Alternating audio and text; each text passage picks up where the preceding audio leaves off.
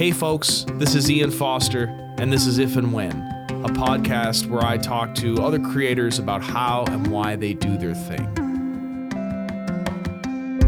To start, I'm talking to colleagues, friends, and veterans of the arts community at home here in Newfoundland and Labrador, Canada. These are not so much traditional interviews as they're a chat over coffee or something a little stronger. So come sit in and have a listen.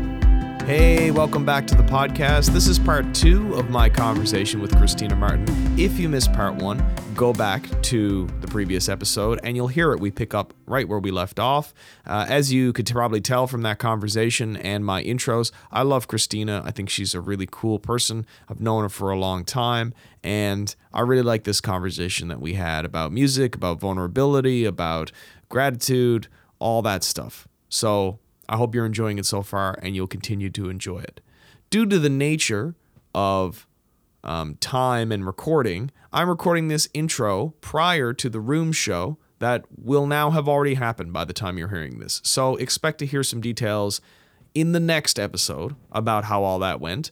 I should just pretend that that has happened and just been like, wasn't that a great time? But what happens? What happens if like I melt down there and and you'll be like, that wasn't a great time. We heard about that in the news. Like we know you're in hiding now, you know?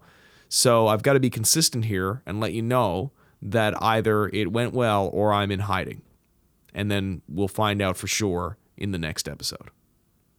Um, I'm also recording it in advance because my lovely partner Nancy, who we are touring with on a Christmas tour. have you heard me mention that in previous episodes? I guess you have. Details ianfoster.ca. For my birthday this year, she surprised me with um, a plane ticket to Nashville to visit some good friends of ours for a couple of days and to see one of my favorite comedians of all time, Marc Maron, on his latest comedy tour.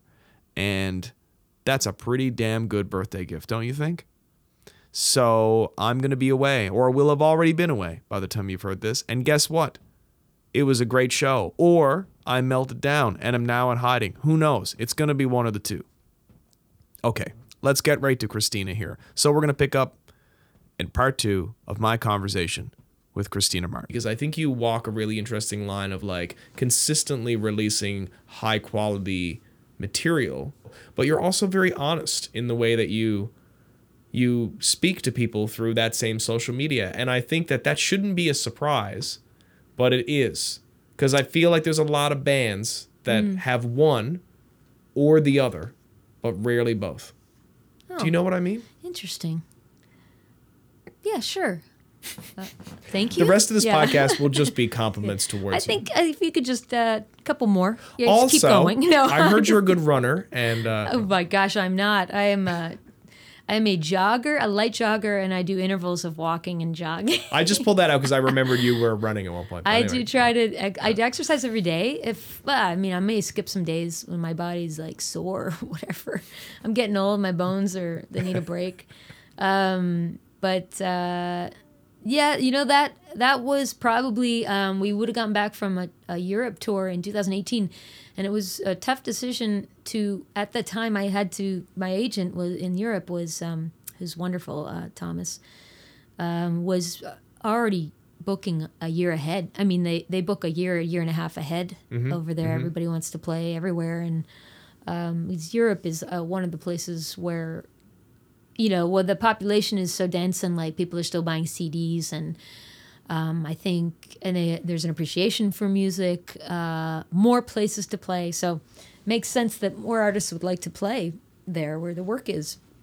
Anyway, I was um, noticing that I was really like I know the I noticed the the signs of the burnout cycle, and I was just over overwhelmed and not enjoying the work as much, complaining a lot more, and then finding my health was failing more often than not, and and um, and I, I had to make the decision: Are we going to tour again in Europe the next year? And what's the rest of the what's the next five years going to look like? You know, if if I feel like this now, how how am I going to have the energy to sustain this and create? And and I was also quite financially stressed.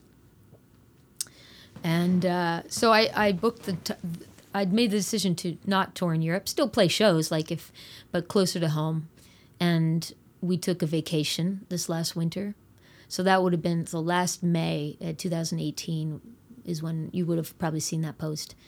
And then that uh, weekend, when we still played shows, we still toured out west in Canada, but it, I was more manageable. And I all along I was thinking, what am I gonna do? Like, how, you know, it. Know, You're, you're also questioning. You know, is this really like? Should I really be doing this? Like, is this fatigue and and uh, hard? let's say the financial hard times is this all like a sign that i'm in the wrong way wrong business wrong um you know who am i to i start having all these really negative thoughts and just questioning things and but when you take the time like, to look after yourself and and re kind of like just reassess your intentions and your business and you know, I, I found I found a way to, to turn it around for now and to try something new, a new approach, which Patreon became a part of that. How can I, you know, you don't you hate to think about money all the time when you're a creator. Uh, all you want to do is write a song and make people feel things, and you want to heal and do the tough work yourself. And um, but it's just a part of it that you have to think of. I You mean, so do. I've made the joke to musicians where I'm like, think about your tombstone. Here lies Ian Foster. Yeah. Played a lot of gigs. yeah, Here like- lies Ian Foster. yeah. Answered emails promptly. Like Oh, you don't know, need yeah. those fucking things on your tombstone. You need No. something better than that. You've got to look at your life as a whole. You know. Yeah, and you know, it's to be honest, like I hear a lot of the time, like people do tell me, "Oh, you know, you work so hard." Well, I do work hard. I think a lot. I think we all do. I might. It might be more obvious because I'm. I'm very active on social media. I don't think I work as hard as a lot of people. Like, I mean, I take breaks. Like, I know my limits, and I've learned that through burnout periods and ups and downs and all that. And um, I'm pretty mindful about it.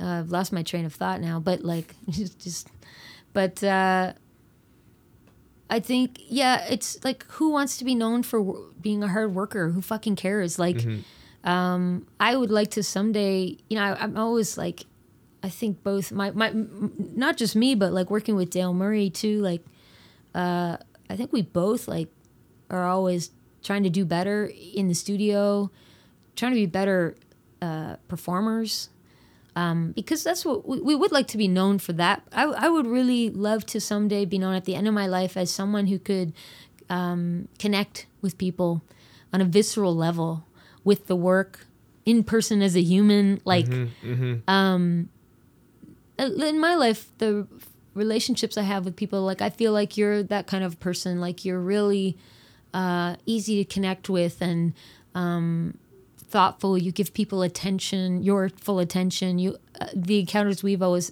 had like that's what i get from you um i think those are the things that matter you know and uh and the, the healing and the stories are in the work. So yeah, I'm pro- I'm probably gonna have that on my to- tombstone. Yeah, she worked really fucking hard.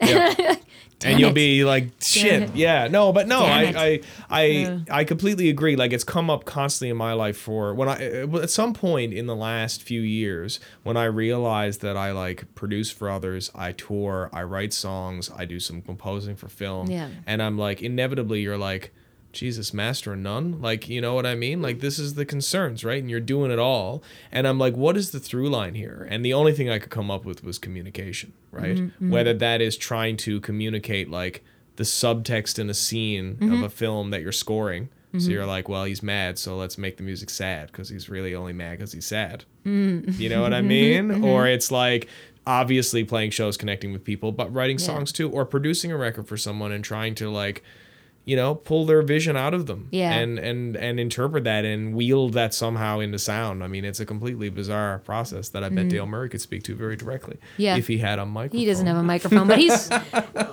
he's smiling in the corner and agreeing and nodding and and looking good. He just got his haircut done at Fogtown. there you go ad for Barber. Fogtown. they Yeah. are they are one of the the the premier haircut Mm. places you chose well um Yeah, no, but it's an interesting um, thing, you know, to be known for that thing that you you don't want it. You don't want to be.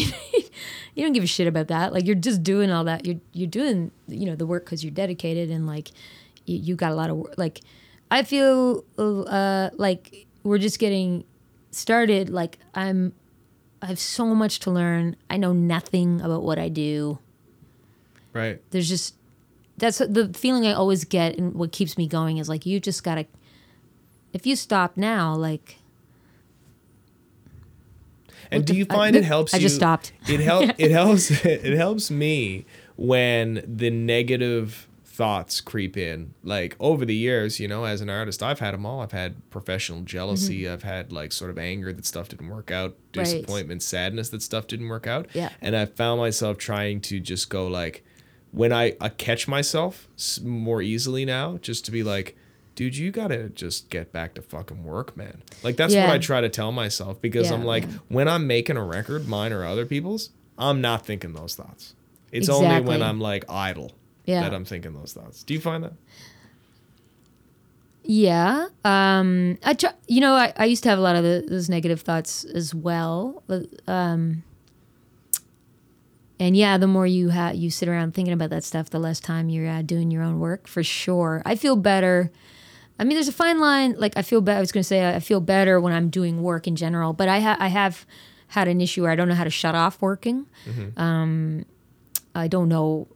I mean, I've used the term workaholic, and you know, just because I'm not necessarily comfortable, and Dale can attest to this. Like, I'm not. Uh, it's hard for me to relax. Um, you know, because the, then when you have all this open space or relaxation time or whatever, I just don't do with it. I feel I panic, and I feel like I should be doing something. Where does that come from? You know, and then you start uh, more more so now in my life. I'm examining why why do I feel that need to keep going? Like, what have I not? come to terms with or processed or is that just part of my nature to always be doing and, and uh, you know uh, it's a little bit of like uh, there have been times where i didn't want to deal with the stuff that was uh, bottled up inside um, but my both of my parents were very much busybodies, and uh, my father was an entrepreneur and could create something from nothing, and he was always uh, working on something. And um, my mother, she's not someone who would just sit around. You know, she like take care of business, take care of other people, and so I think I get a lot of that from uh, from them uh, as well. But um, I totally lost my train of thought, and You're talking about the uh, the idleness versus uh, and like negative thoughts. that were kind of- negative thoughts oh yeah so um but like in terms of the negative thoughts like towards or like things like let's say jealousy towards and you hear somebody else is doing something or um and, and all of a sudden it triggers up well you know i, sh- I should be doing that or i uh, why you know why haven't i gotten that recognition or something and i started this thing where um i'm sure i read this like a in a number of places um, where I, I started turning it into like a positive uh, prayer for that person. So you get into the habit of like, um, you see someone's doing something that maybe you wish you had or whatever. Just fucking be grateful or be glad for them. Be happy. Um, send a little message out and be like, you know what? That's fucking awesome. Like they deserve it. Um, even if they didn't deserve it, like good for them. That's going to be such a great move for them. Um, gratitude. And yeah. I try to then I I like it has nothing to do with me really. Um, so you just it's just noticing these things and having the awareness that like, uh, and the negative thoughts can really drag you down. Yeah, they don't. Uh, or I guess what you're saying is like that might trigger you to just go and do the work, and then that's a, like a healthy motivator. No, I try not to wield it that way. Uh, that I've definitely I done that. Yeah. No, no, no. That's like I, I get that feeling, right? But then I feel like if you work from that standpoint of like, well, I'll show them. Like Right, that's yeah, yeah. probably not going to work out. You know, that's probably not great. Whereas No, for right, me, yeah. I'm just sort of like it's actually more what what you're saying, I think, which is that you're going like this doesn't really have anything to do with me. Yeah, yeah. I.e., why am I occupying myself I gotta get to work, worrying yeah. about them? Yeah. I should just go off and do my thing. Yeah. Because that's the only thing Yeah. that matters to me, that affects me. Yeah. That being said, like we're talking this is a different scenario, like where something, like there's been an injustice, let's say, Right. and that's it, sometimes that sparks the inner, I would say the inner child voice of mine to be like, you know, I'm gonna speak my voice. I'm gonna speak my truth, and I guess what? I'm fucking lucky. I get to do that through song. Right. Like I'm, Right. I I'm going to use this platform uh, as an outlet. I, I certainly have done that, um, and I, I encourage others to as well.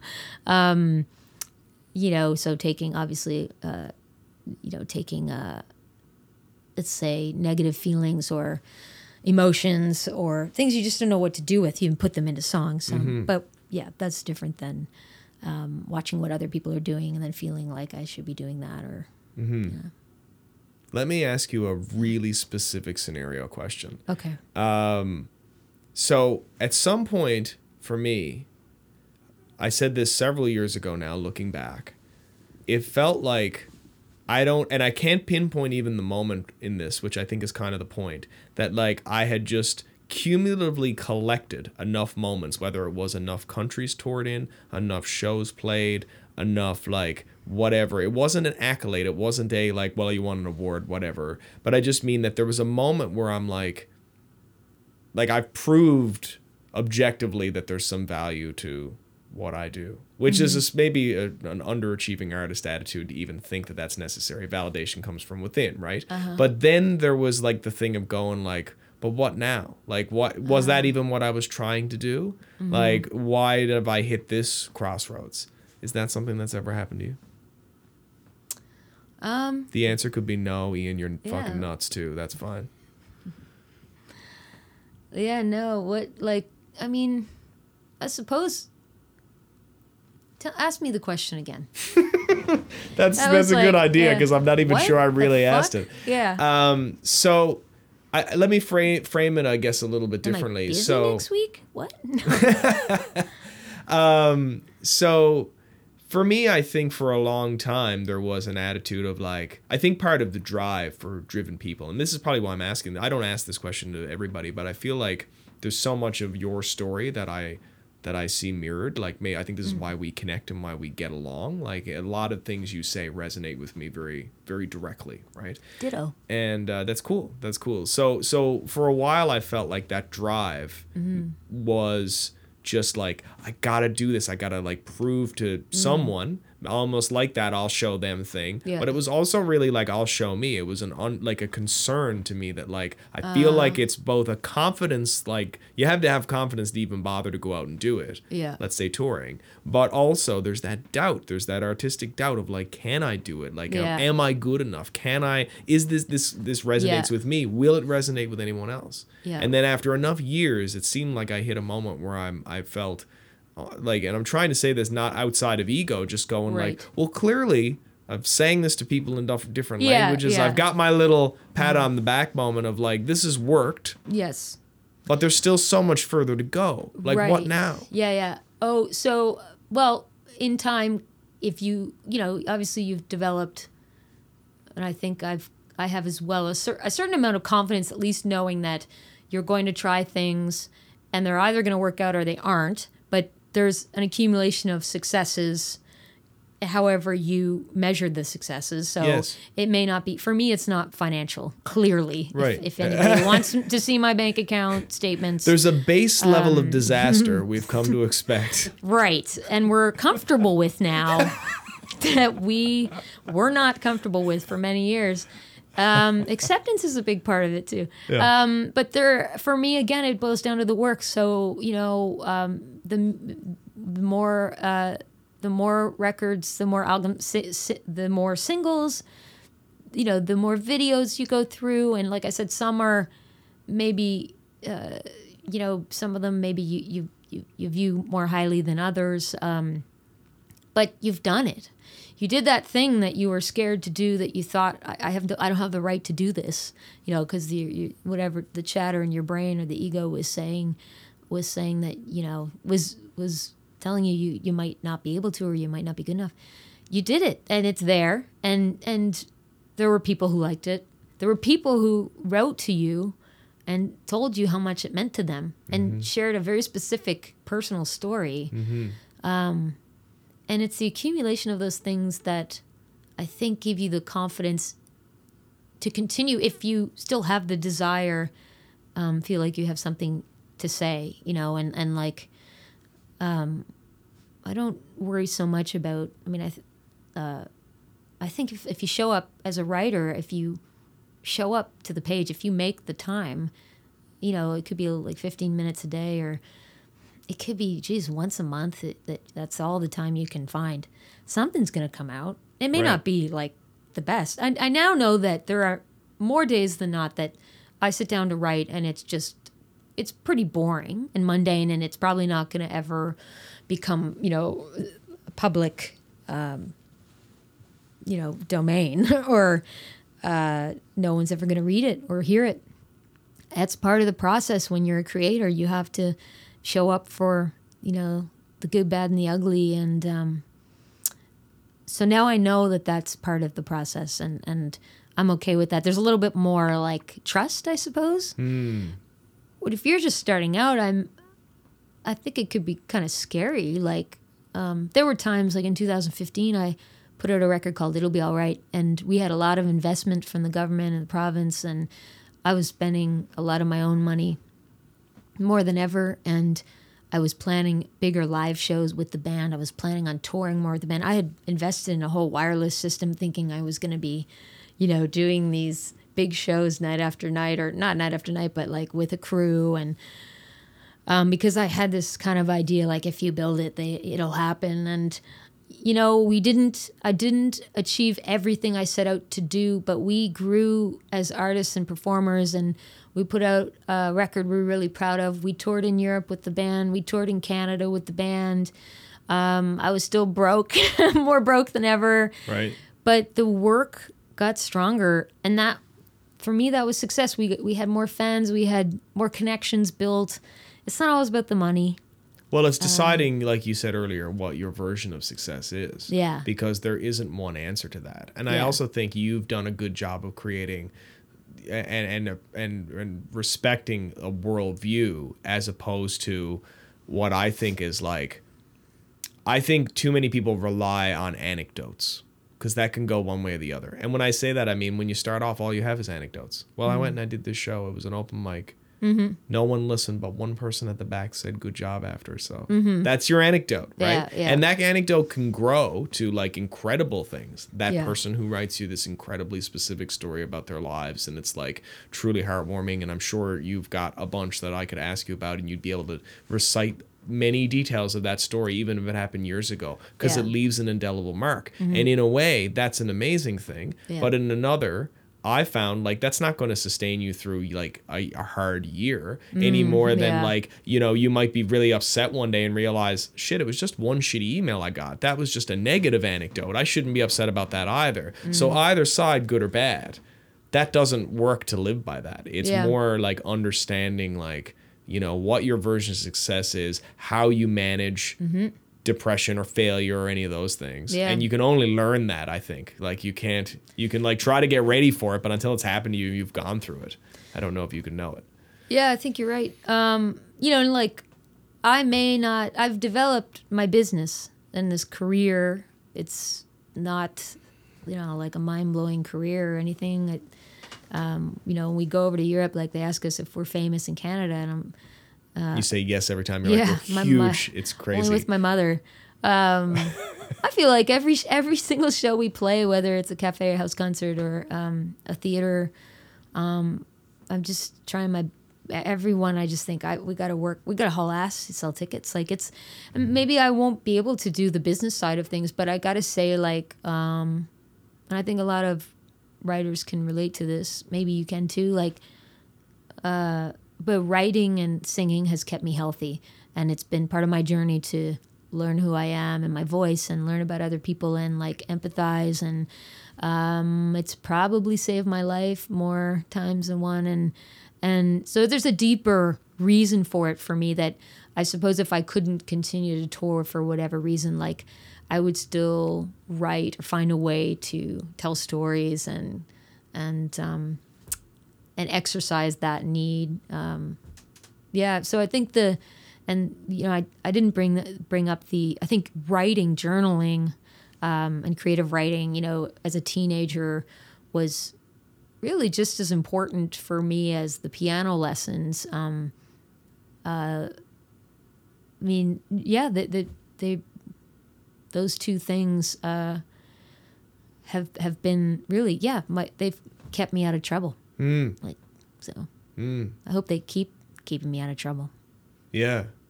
Tell me about um, you. You've done some work with. Uh, there was a record. I'll, I, I'll remember me. I think is. the name of Remember me? Yeah. record? Yeah. Yeah. That's It- about right, dementia. It, it wasn't a self-absorbed like, No, no, career no. move like great know, Christina. Martin greatest hits. Remember me five songs. Uh, that was um, that was a really uh, unexpected like opportunity to learn about Alzheimer's and dementia. It was an invitation from uh, Dr. Kenneth Rockwood. He's a world-renowned geriatrician, a friend of mine, um, and he initially adding uh, as a fan of my music, uh, you know, seeing me play at the Carleton in Halifax, approached me at a at a party one day, and um, this sounds so fancy, uh, as at a Christmas party somewhere. Uh, we were eating shrimp cocktail, and no. Um, he asked me if I would be interested in writing a song in, to honor his, one of his great mentors, Dr. John Gray, who's known as the uh, founder of geriatric, kind of like the godfather of geri- geriatric medicine in in Canada. I actually uh, was stationed uh, in, I believe, in Newfoundland, Labrador. Uh, some some now I don't want to mistell the story, so look up Dr. John Gray and uh, but he was uh, you know the type of doctor that was like on call, uh, like would go in the middle of the night, like on call twenty four seven, middle of the night by dog sled in the wintertime to to help people and. When he eventually moved out west, I think he um, started his work towards making care better for our aging population, and landed in Halifax uh, and developed a memory clinic and and was doing work to make care better for for um, for people experiencing Alzheimer's and dementia. And so I had no background in this. I had no personal connection really. Like a lot of people didn't was it like the question came up in my mind, why would someone like me care about this? Like I mean, you know why, but the question comes up what if I've got to learn about this and then write a song about it, how like how am I going to you know honor this guy's life? I don't even know and tie it to like making care better for people. It was a initially I found it was a daunting task because uh, I'd never really song written in that way. I'd ne- I was always writing for myself and figuring out my own questions in life and and it was a really wonderful exercise in um, in empathy and and learning uh, to really dig into yeah this other person's life and and to anyway, so then uh, we did the song. Dale and I uh, wrote the song um, to honor Dr. John Gray for this documentary about his life. And then Kenneth uh, invited me to do a year long program where I would learn about dementia and Alzheimer's and then write songs. And we decided to do an EP called Remember Me. And that's where we. Um, that's that's what the songs these five songs were meant to honor basically the the the, the care workers givers um, the individuals living with dementia and alzheimer's and and i remember asking dr john gray when early on when i was um, starting to read and learn about dementia before going in to meet with um, patients and just observing and hearing their stories and sitting in with support groups like what is the most important thing that you've learned in your work that you the message that you want to get across? And he told me that above all like the most important thing you can do as a human being uh, is to show someone that you care. And that's the most important simple thing. And it could be you know just sitting in a room with somebody in need not even speaking but just being there your presence you know. Um, or picking up the phone if you if you think your friend maybe uh, if you notice they're they're off and and uh, just saying you know hey I'm here for you you know whatever you need or taking someone out to lunch and just kind of looking after each other. And sometimes it's in simpler ways than we we we think you know. We think we need to have these grand gestures um, financial or otherwise and time and it can really be so simple as just showing up for five seconds and telling someone you love them and you're thinking of them or sitting Yeah. with them through the night through a transition you know um, major transition time and uh, yeah so that's where that project came from Nice. you know, it, I know it's could be a, a daunting project from a commission standpoint to do something like that, but I mean, themes like that have been present in all your records. Well, I think I think starting out my first album would have been in uh, 2002 when it came out, and uh, I think looking back as a songwriter, I was always just trying to touch on, you know, like whatever was on my heart, like what was, you know, at that time, I think I had a lot of there were things uh, in my family. I was writing a lot about family and trying to understand them more. Like, um, so I, I've touched on really just like, uh, you know, a lot of songs where I write uh, like conversations with my older brother Stefan, uh, my late brother Stefan, who we lost in 2013. Um, and we were very, very close. Uh, but there were things that we couldn't maybe talk about. I, I didn't, I couldn't couldn't be there for him in ways that I think today I, I certainly would not hesitate to be, you know. Mm. Um, and I noticed in the songs, the earlier songs, and he was still alive, I would I would uh, be talking to him even though I was his younger sister, it was as if I was like the big sister trying to give him advice about love. And because I all I ever wanted really for him, the most thing, the biggest thing I wanted was for him to experience a healthy, loving relationship. And, and, uh, you know, he, he never really, he did have, I think, very, very amazing uh, friendships. And he, people loved my brother. He was very generous and liked to take care of people. And, um, but uh, in terms of a healthy, loving relationship, that wasn't that wasn't in the in the cards for him, unfortunately. Mm. Um, and so I would kind of uh, one of my first songs, uh, my first album was called "Pretty Things." That was a song me just me basically wishing him the pretty things in life and you know wishing I could change the way he saw things. Like if he could see things a little bit more like me, there might might have brighter days. Let's say, and I don't know, was kind of maybe a little naive younger sister. I didn't really understand his traumas and what he went through. He, uh, he was my half brother, and um, I grew up with him uh, since I was born. But I, I, didn't. I never really took the time. And I don't even know if he did like to dig into his his uh, family trauma. His mother was murdered when he was thirteen, and things we never talked about as a family. And so mm. I, I spent a lot of my time, I think, as a songwriter, like learning how to have find the words. And a safe place to do that is in songs. You know it's sometimes easier to write a letter to sing a song. Uh, maybe you can kind of mystify it or code it so it's not you know maybe maybe not everyone can recognize exactly yeah. who or what you're talking it's about. It's also a considered medium, right? Like it's a consi- like you can write the song and like put it in the drawer for a little while That's and right. go back to it and like yeah. learn. It's not a fucking tweet, the opposite of a song where it's like yeah. instantaneous and going, "Oh, maybe I should have rethought that." You know, like it's Yeah. You can craft it and and understand it a bit more, you know. And I think that in that crafting, which I I I try to get better at every every time I write and release a record or a song is I, I sure do edit a lot more than I did early on.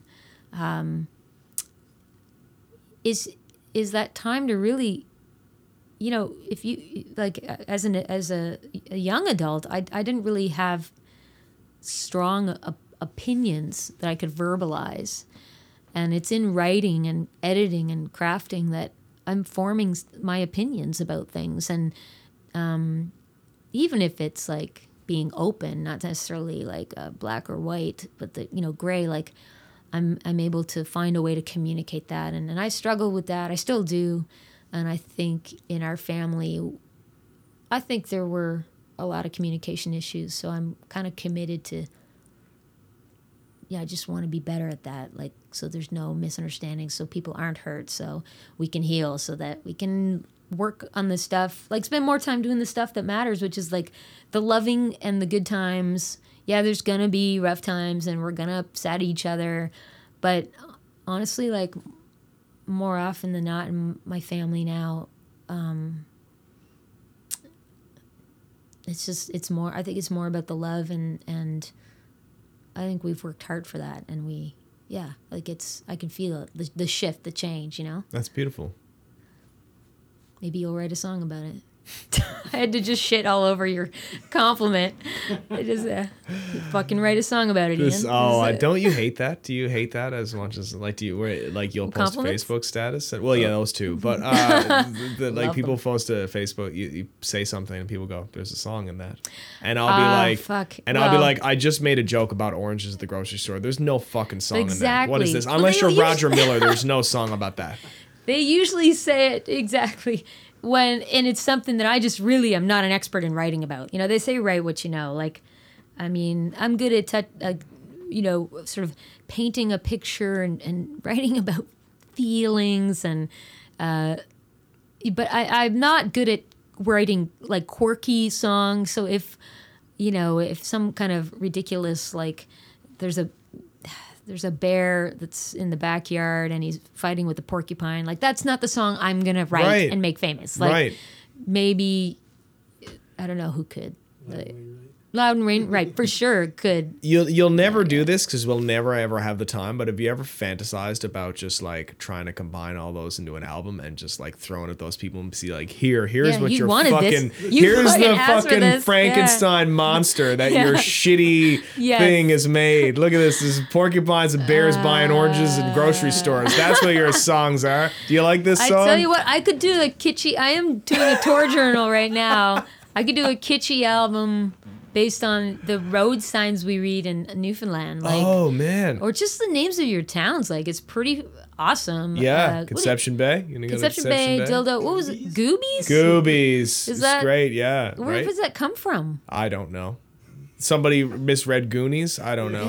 Um, I don't know. But I mean, New Brunswick to me has the greatest roadside sign. Like, there's one town there, the uh, home of New Brunswick's last fatal duel. Dot No dot dot and resting place. See, you noticed that because you're not from there. I grew up in New Brunswick. I've never seen that sign. I figured you'd know which town I'm talking about. It's near it? Fredericton. what? I see it every time, and they have two little drawings of guns. And I mentioned it to someone in Fredericton. I was like, "Yeah, that's fine." And they're like, "Yeah, the museum's actually pretty good." I'm like, "The museum? There's a whole museum about one duel."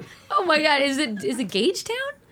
Or No, it's not Oromocto? Gagetown. We're gonna Google it. Yeah, yeah. We're gonna Google okay. it after. Fact, uh, fact check. it's yeah. fantastic. And every time, how many times have I done that drive? Yeah. And every time I go, huh, and then keep driving. I just get one little chuckle. Dude, you gotta do some serious. You gotta do a, a live podcast from there, or a Facebook Live or something now after this goes out. Yeah. But I we should. We're gonna take a photo next time we pass through there. Please This do. fall, we're going by. Oh yeah. Yeah. Okay. Cool. We're going too. Actually, we're doing Oh, this? Christmas tour. We're going to Fredericton Oh, and a few Florenceville, Bristol, and uh, a couple of other spots. I've got a, a Christmas house concert for you in Calgary if you're ever going that far. I'm uh, in in the spring. Actually. Oh, well, you're at Christmas. Christmas. It Oh, it's Christmas. yeah, it's- It's a very specific time. Ian, it's spring happens yeah. once. Christmas happens once a year, Ian. Just so you know. Every Yeah. now and then, though, we do get like I put out my first Christmas single last year, Right. and uh, every now and then, though, it's not Christmas anywhere near the Christmas season. There, it's someone who's like, "Do the Christmas song," and I'm like, No way. And I, I usually like, "You fucking kidding me?" Because I don't, I don't even remember how to play it. Like, have, you know, because I don't know about you, but like, even though I wrote a song, if I don't practice it, like, you know, play it a bunch, I, I chances are I, I'm not gonna remember it. Yeah, like, yeah, For a yeah. while, anyway. Yeah. Um, so I find that interesting. You know what we sold about um, I think at least a dozen of on uh, my August our August tour Christmas CDs. Couldn't Like, as- believe it. Did you pitch them? Or they were just there? Uh, well, I would just do my general merch pitch in the middle of the show. Yeah. And usually I would go, uh, you know, we also, you know, we, there's all these records. We also have a Christmas record, which we'll be playing during the second set, Lock the Doors. That would usually be how I'd sort of, you know, just kind of jokingly get into it. You're but I, yeah. but I would just say that. And then inevitably there'd be someone at a show that would be like, oh, yeah, give me the Christmas one too. It's, you hilarious. know. I mean, Some people hilarious. are Some people like, love Christmas. We're it. we're doing another uh, Christmas song. Uh, we just finished one. Uh, this is actually.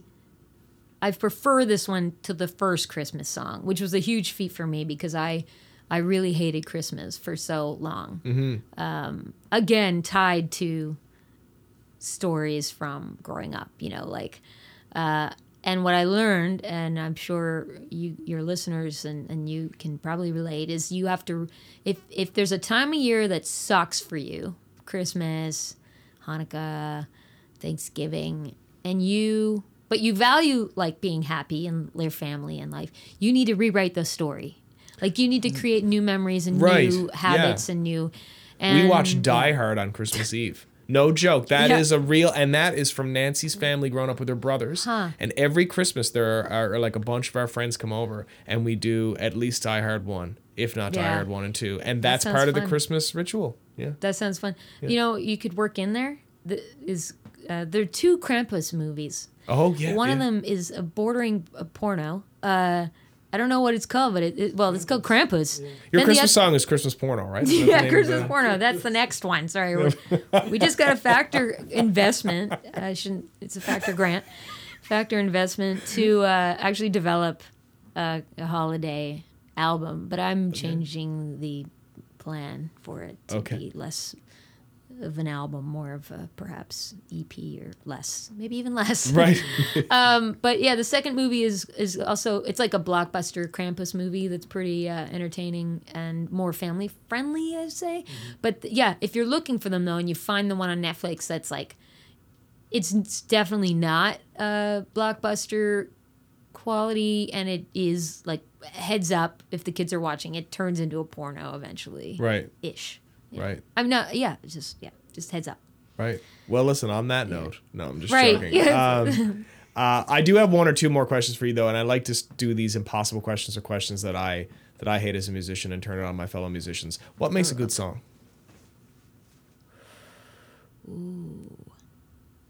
All I can I'm just gonna try to answer this question from a music as a music listener. Just, like I'm you know trying to think of like what would draw me in, I suppose, or what has drawn me in. Um Jeez, I mean, this is all depends on this is again, this is like personal perspective, right? Like depends on what resonates with the individual, but like for me, I suppose it's some kind of a oftentimes it's a groove or a rhythm and maybe that's connected to like a heartbeat you know like i really love four on the floor like kind of rock classic rock stuff dance music.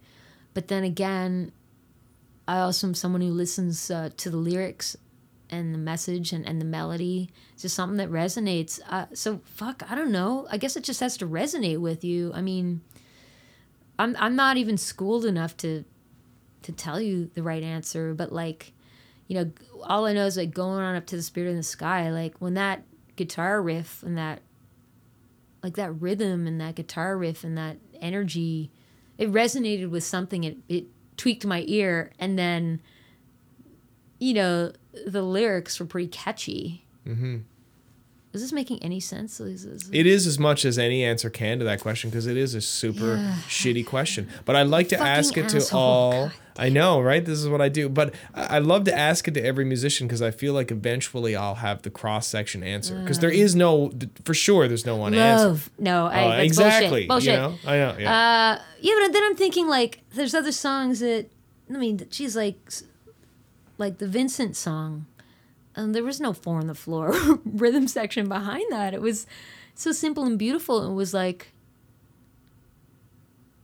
ah, jeez, what what was it that got to me about that song? It's and it's there's a lot of lyrics. Like it's not like it's easy to remember. Well, I guess the other way to look at this question is looking for what the X factor is. I love to explore that because that in itself seems like it's a contradiction. But I guess what I mean is like, um, there's a checklist of things that you could definitely like. You ever seen that Your Brain on Music book? Do you know this book? And it's like this uh, No. psychologist or neuroscientist who like analyzed how music works and like why melodies get stuck in your head and Oh, like okay. the science behind it, which Yeah, is really yeah. interesting.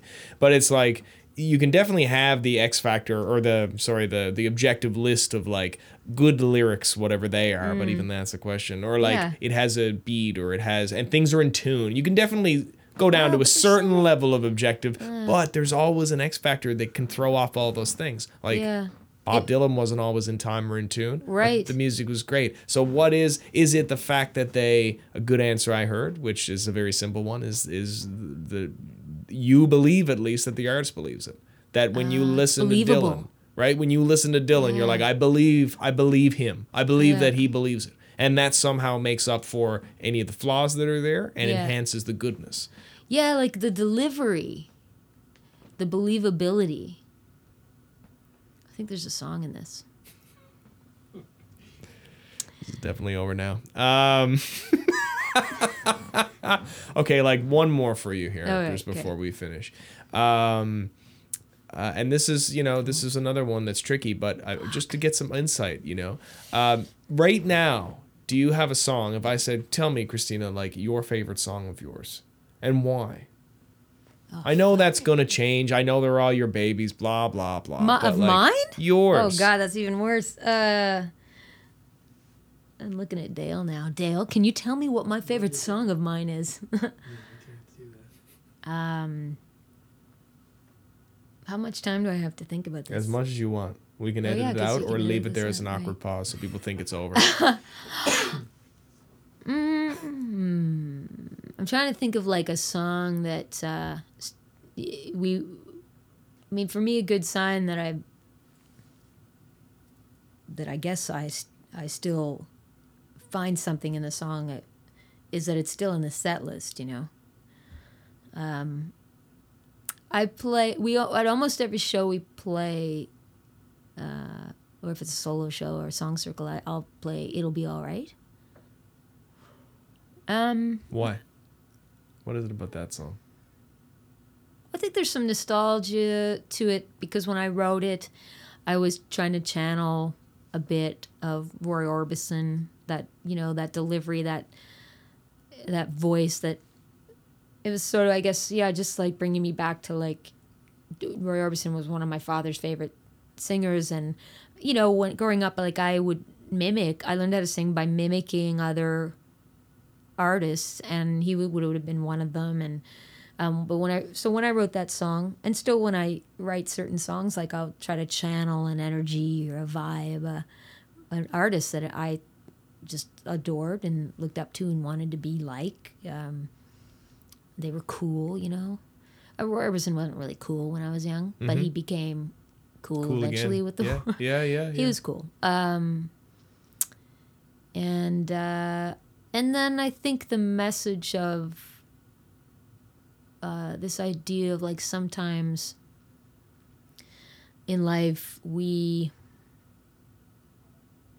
you know we we want to lose controlling and give up and uh, give up control to other forces or people that are saying this is trust us this is going to be great you know um, give it a go. And you know you don't have any other ideas that are any better so you're to go along with it and you all you have is to hope this hope that like it'll work out.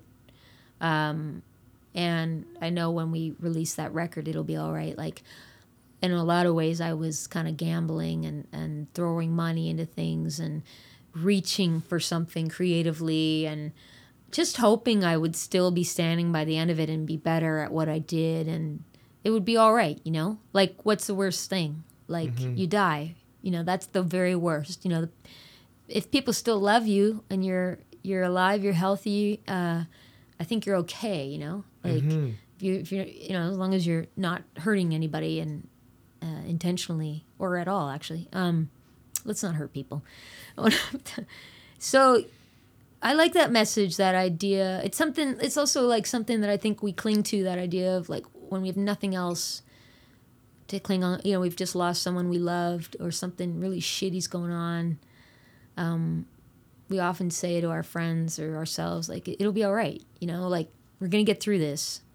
So, I like that. I like singing that song. I think that simple message is pretty powerful, and being powerless and accepting that place in the moment. You know, it's it's scary, it's exhilarating. You don't know, it's all you have, and yeah. So uh, It's funny. Years ago, Ron Hynes told me, I think one of my favorite pieces of advice about songs, which was that a song is just one simple thing. Mm-hmm. And that was at a time when I felt like I was trying to write, like, the world in, in every song. Mm-hmm. And so it was something I really needed to hear. Mm-hmm. But it's so interesting to hear you talk about that that way because you're right. But there's a weight to like everything you've said in this conversation has has been behind it'll be all right. Do you know what I mean? From like growing up in a certain way or Mm-hmm. you know whatever. So I mean, it's a simple message with believability perhaps behind it because of I sure hope so. You know, All right, how was this? This is kind of the end now. Oh, that- I love this- talking with you. I've always loved talking with you. And I, I love what you're doing. I love this podcast. I just started listening today, but so far, so far I loved it. So far, so good. So far, I don't know about this one, but um, I yeah, no, I, it was really you're a wonderful host. So thank you for having me, Thanks, Christine. I was entertained. Dale. Oh yeah, let's ask the actual Let's one ask the audience. live audience. Thank you. CBC clap, Yeah. everybody, really fast. Uh, yeah. We were great. wow. Someone should be paying for this. Do you have a Patreon? Oh God, I should maybe. Yeah, I, well, felt, I I, have actually do considered it. I, I Yeah. felt like this is um, this is uh, 1.0. You know, obviously Yeah, I started this in April, um, but we're actually doing our first live episode next month at the Rooms with Mary Walsh. Amazing. uh, and doing a few other ones coming up that are in the process. So that's kind of Sweet. 2.0, and then we'll yeah, yeah. we'll see. You know, that's I say get on the Patreon now. It doesn't hurt, yeah, and then it's there. right. And it's. I uh, just worry I'm gonna put it up there, and I'm gonna have one patron, and he's just gonna be like, "You should write a song about that every time," and I'll be Probably. like, "I gotta take this down." Well, don't put out that you you're open to writing songs for people like. Don't put it. In. Yeah. There you go. But no you- song But requests. you will start with one and then slowly develop, grow to two. then maybe five months later, a third patron. And they're all important. Yeah, of course, of course. Thanks, Christina. Thank you, Ian. Oh, wasn't she great? Check out her music at ChristinaMartin.net, where all our tour dates are and stuff. Check out our Patreon too, if that's something that interests you. I think it's a great model for the future, personally. And we'll see you next week when my guest will be Brian O'Connell. Thanks so much. See you then.